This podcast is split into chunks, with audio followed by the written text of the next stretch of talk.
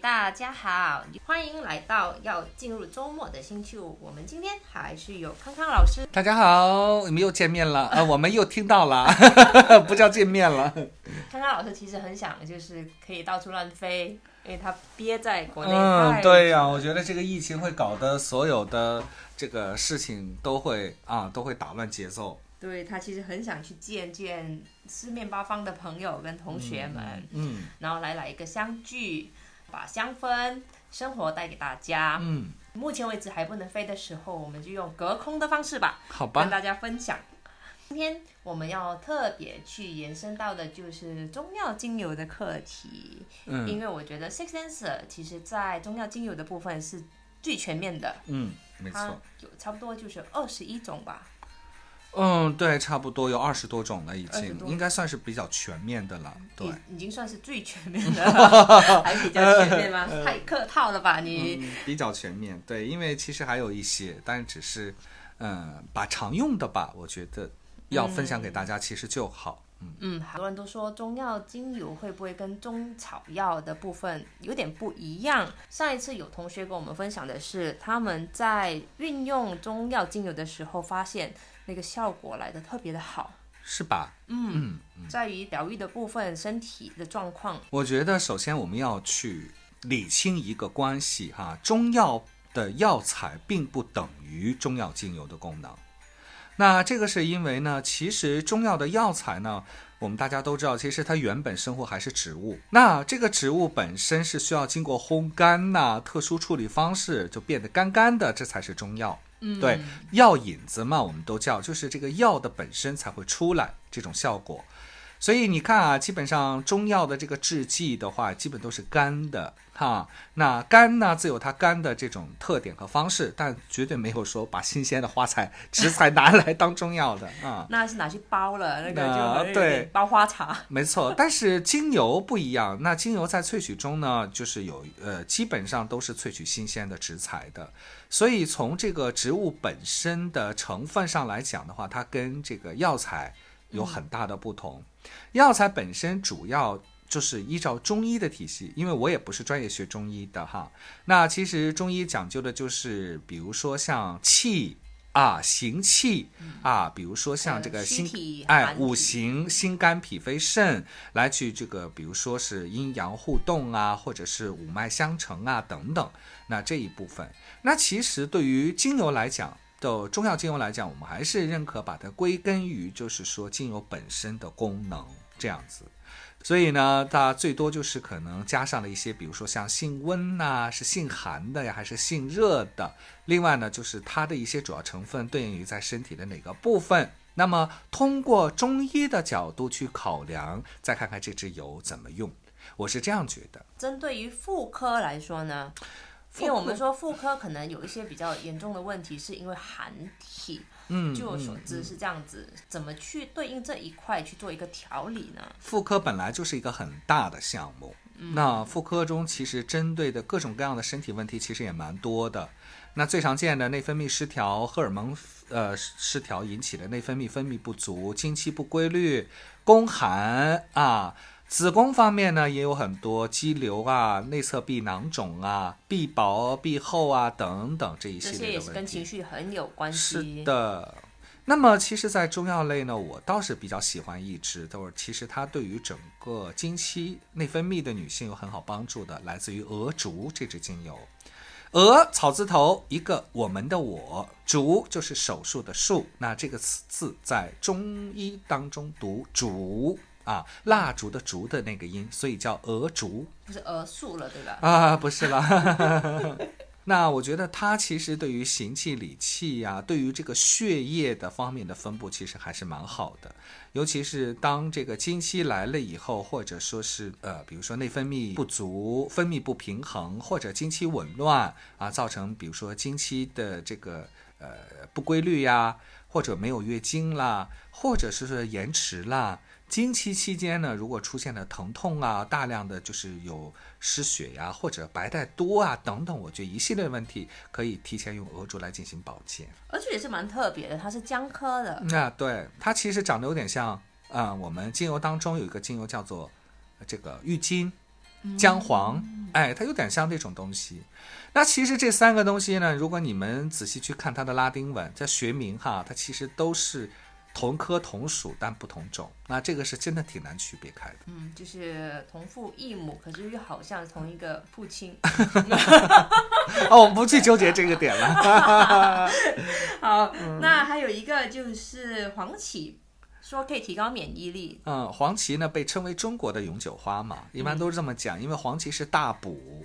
那我认为黄芪，首先我特别喜欢它，是因为它没有中药味道，它就是有一点淡淡的乳香的儒雅的那种感觉，比如说有一点柠檬，有一点乳香，有一点洋甘菊，好像交织混合，典雅的那种味道。嗯，那是你个人的感觉吧？啊，对。那个黄芪本身我也买了它的这个切片的药材，干的哈。嗯。我一般比如说煲汤啊。的时候会放一些进去，因为它可以行气，啊，比如说补气啊，让身体快速的恢复充能、恢复元气这一部分。当然了，像身体皮肤的臃肿啊，啊，皮肤磕磕碰碰、淤青啊，其实黄芪也很棒，因为我觉得它很安全，也很好用。嗯，那人参跟当归呢？啊，这个就是完全的这个很浓的药味儿哈。人参其实是来自于咱们东北的人参。那在早期的时候，因为萃取技术没有的时候，基本上都是运到法国去被进行萃取之后再运回来，所以它要走一个漫长的曲折的来回之路。嗯，它比你就是 travel 了更远。那人参跟黄芪最大的区别在在精油这方面哈，给大家阐述，不是在中医哈。比如说精油当中呢，这个人参虽然也是补气益气的，但是人参可能是对于一种比如说撕心裂肺。嗯啊，或者是经历了一些重大事情的时候，急需要恢复快速体力的时候可以用。你像手脚冰冷的冬天啊，或者是说体循环不佳造成的关节疼痛、风湿、类风湿，或者女生这个就是本身女生到冬天哈手脚冰凉的人经常出现啊，这种体寒的人。我觉得适当的用精油人参去泡泡脚、泡泡身体。另外呢，还有就是配合 SPA 按摩馆，比如说做一个这个腹部或背部的熏蒸，加上人参精油，哇，那个绝对是好的不要不要的。那泡脚跟艾草呢？嗯，艾草其实我觉得它是通，艾草为通，人参呢也在通，但人参通完了可以补，但是艾草呢其实是属于一种修复类的，那它我觉得还是有很大的差别的。嗯，因为艾草泡脚这个好像是比较常啊。对，因为我们中医就是中国，大家对艾这个东西真的是爱之有爱。我觉得艾灸啊、艾包啊、艾草、艾绒，你发现都是艾，因为艾本身就是祛湿的啊，改善身体虚寒的症状的啊，疼痛的都有帮助的。我名字里面有一个艾，是吧？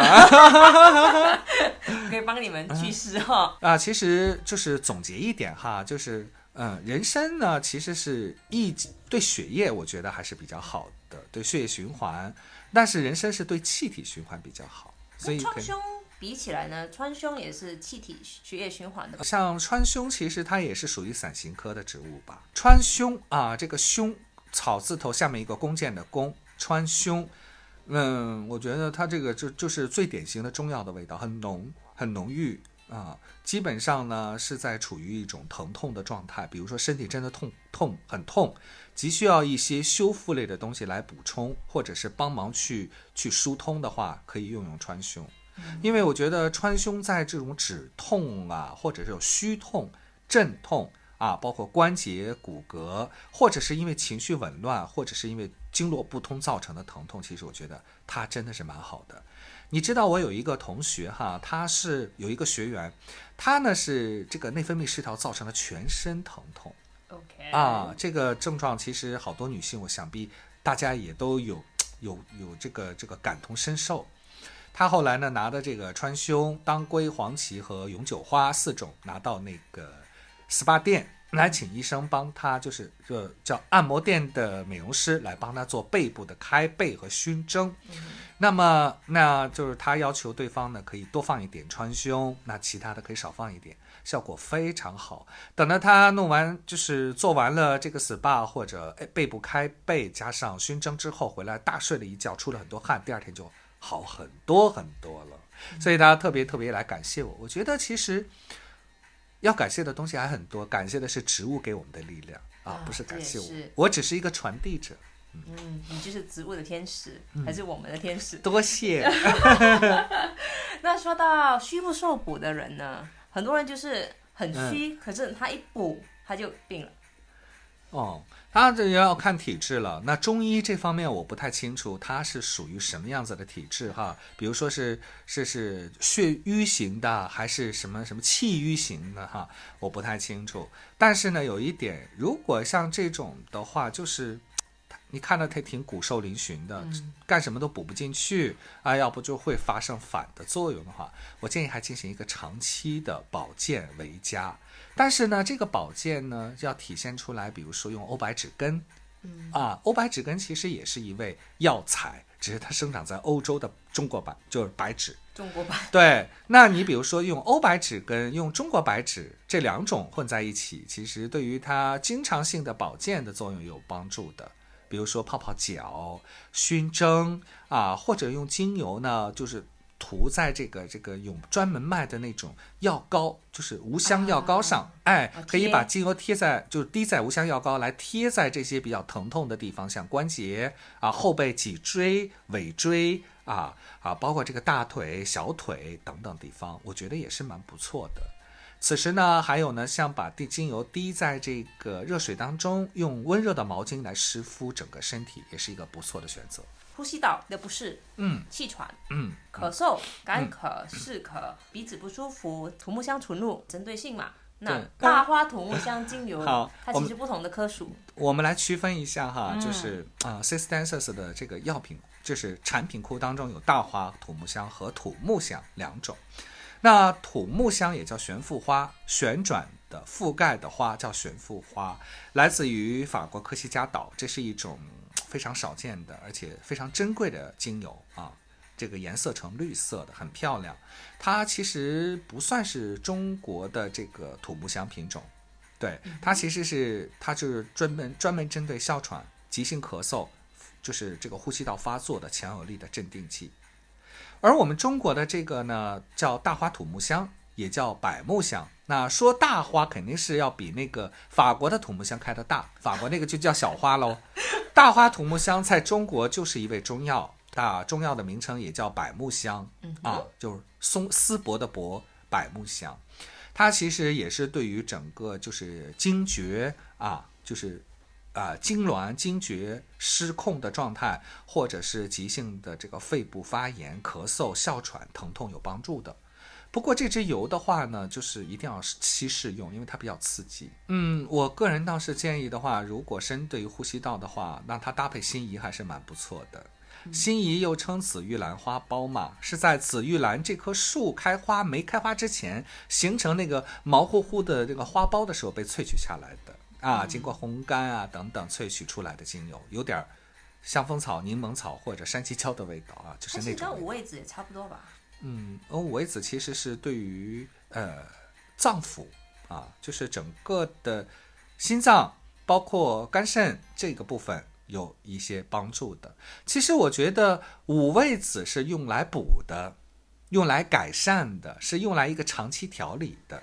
对它可能性状不会像其他那么非常快速啊、明显呀、它是需要一个长期的调理过程，作用有点类似于黄芪呀、但是你说呼吸道的话，我还是建议就是上呼吸道多用辛夷，那这就专门是鼻炎的妙方哈。下呼吸道可以用厚朴，厚朴应该叫厚朴，不是叫厚厚补哦。哎，薄厚的厚，朴素的朴，所以在中药界厚朴。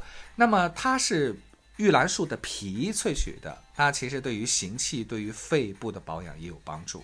其实厚朴这个油也很好闻，淡淡的、淡淡雅雅，嗯一点点花香味，真的很好闻。所以呃不是每个中药精油都是中药类的，就是那种很呃，对，就不要觉得中药类的就是中药味儿，不是的。我觉得这个观点要改一下，很多人还是会有那个概念，就是因为以前都是煮那个药草，那个味道满一整间房子的时候，大家都不能接受，对就是啊啊，那味道，你比如说川芎，它就是就是一个典型的代表啊，就是真的是那个浓郁的，你哪怕滴一滴，整个房间里头不亚于碎干松，我觉得。其实睡干松是我蛮喜欢的。啊，我觉得你会，说臭，可是不过相对来讲，我觉得我蛮喜欢的还是血草，我觉得 它好像更胜一筹。血草其实它给我的感觉就好像我们写楷体的那个墨水味，啊，有一点，真的是有一点，要那个墨水味要加强很多倍的味道。不会加强很多倍啦，就是墨水味而已啦。哇，看来你吃过这个墨水哈。是我每天其实在给我女儿按摩，刺激她的那个神经，所以这个其实挺好的。是的，是的，是的。可能是因为我知道它挺好，所以我的潜意识去接受了它的这个香气，它的墨水的香气其实还蛮好闻的。嗯 这个中药味其实真的是我们要改改调整、改变一下这个思维。其实它真的不是典型的中药味，其实它还蛮好闻的。有同学就是来跟我们说，嗯，中药精油拿来去调香，哎、嗯，好也哦，蛮好的。呀。你知道我们的，而且定香嗯，一流，你知道我们的逸轩老师，嗯嗯，逸轩老师他经常会自己配调配一些眼霜、面霜啊。他特别喜欢往他的面霜、眼霜里加一点中药精油，比如说有时候加人参呐、嗯有时候加点黄芪呀、加点厚朴啊等等。哎，啊，是真的，它的稳定性很好，而且那个同学后来跟我们说，那个精油好像是忘了，他就放了差不多要六个月了，那味道没有跑哦，是，对而且还是稳定的，而且就越来越香。我就觉得说，很多时候先不要先去定律说中药就是很难闻的，对对。其实中药精油反而是我觉得你会喜欢的，你像其他的中药类精油，像木香，嗯。啊，我觉得也是木质的香气也很好闻呐、珊瑚浆呢，就是淡淡雅雅的，我觉得比姜生姜还好闻。对呀、嗯我觉得像苍竹啊，这支油也是有淡淡的柠檬香，对吧？对啊，就真的是特别好闻。所以你们有机会的话，我觉得真的是建议你们真的是去试香，然后去买起来，真的是去运用，没错而，且拿来去做调香，你会有另一番的收获。没错，嗯，更多关于 Six Answer，你可以去我们的网站，在于 Facebook 也可以得到更多的资讯，或者是寻找客服适合什么东西，那大家也会给你建议哦好。的哦，那今天的广播就到此为止。好的，好的，我们谢谢康康老师，谢谢谢谢大家，我们下次见哦。好的，晚嗯安，晚安。